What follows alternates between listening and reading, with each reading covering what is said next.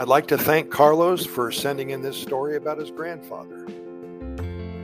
He wrote a funny tale about the 102 year old man, his grandfather, who lived in the Nicoya Peninsula, which is one of the five blue zones of the world. If you don't know what the blue zones are, be sure and Google that after you listen to the story. Thanks, Carlos. Once upon a time in the enchanting Nicoya Peninsula, there lived a remarkable man named Don Fernando. At the sprightly age of 102 years old, he was the epitome of vitality and health. Don Fernando was a legend among the locals, and everybody marveled at his unyielding energy and zest for life. His secret to a long and healthy life was a topic of great intrigue, and people would often gather around him, eagerly awaiting his wisdom. One sunny afternoon, a group of curious youngsters approached Don Fernando, their eyes filled with wonder and admiration. They sat around him in a semicircle, hanging on to his every word, eager to learn his secret. Don Fernando adjusted his suspenders cleared his throat, and with a mischievous twinkle in his eye, he began his tale. My dear children, he said, it all started many years ago when I was just a young lad. Back then I was mischievous as can be, and my restless nature always led me to wild adventures. One day, while exploring the dense jungle near our village, I stumbled upon a magical tree.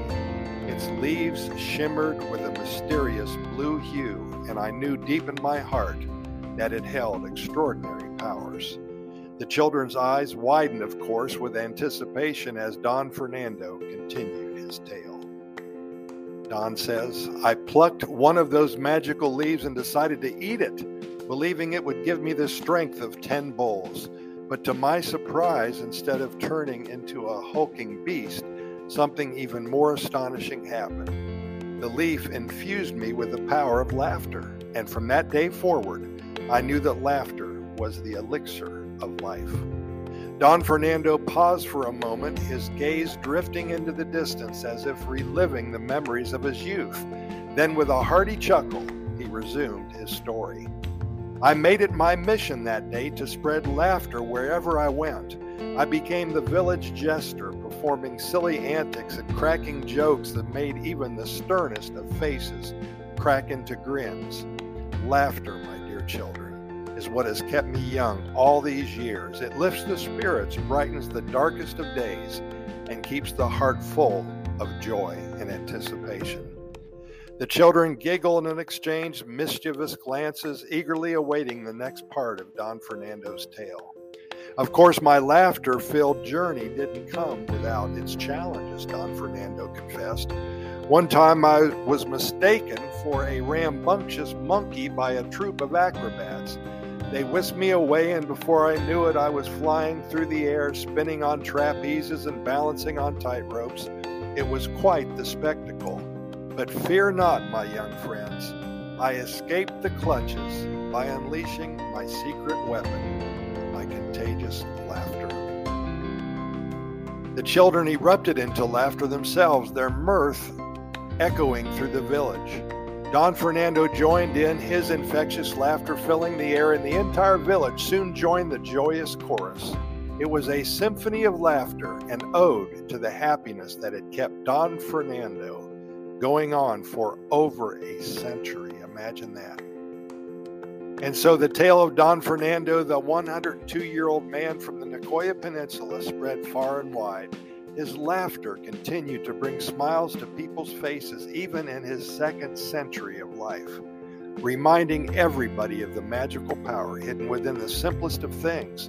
From that day forward, the village, the entire village, embraced laughter as the key to a long and healthy life.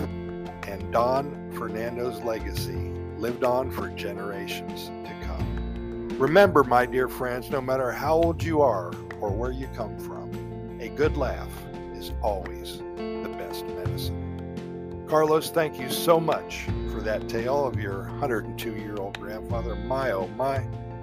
Gosh, I hope I live to be that old. And I hope I laugh for the rest of my life. Hey, thanks for listening, everybody. We really appreciate it. Keep in mind that here at Costa Rica Pura Vida Lifestyle Podcast Series, We have recorded well over 3,300 episodes. Be sure to Google our name and we will show up in many different venues. Also, go to our website every morning, Costa Rica Good News Report.com. You'll love what you see. We have tales of good news. We have links to our uh, residency website, links to our YouTube video channel, and our podcast episode channel as well, as well as 400 or so short stories, love stories, and everything else. But thanks for listening. We really appreciate your time today and hope you come back tomorrow for some more good news coming out of Costa Rica. And again, Carlos, thank you for that wonderful story about Don Fernando.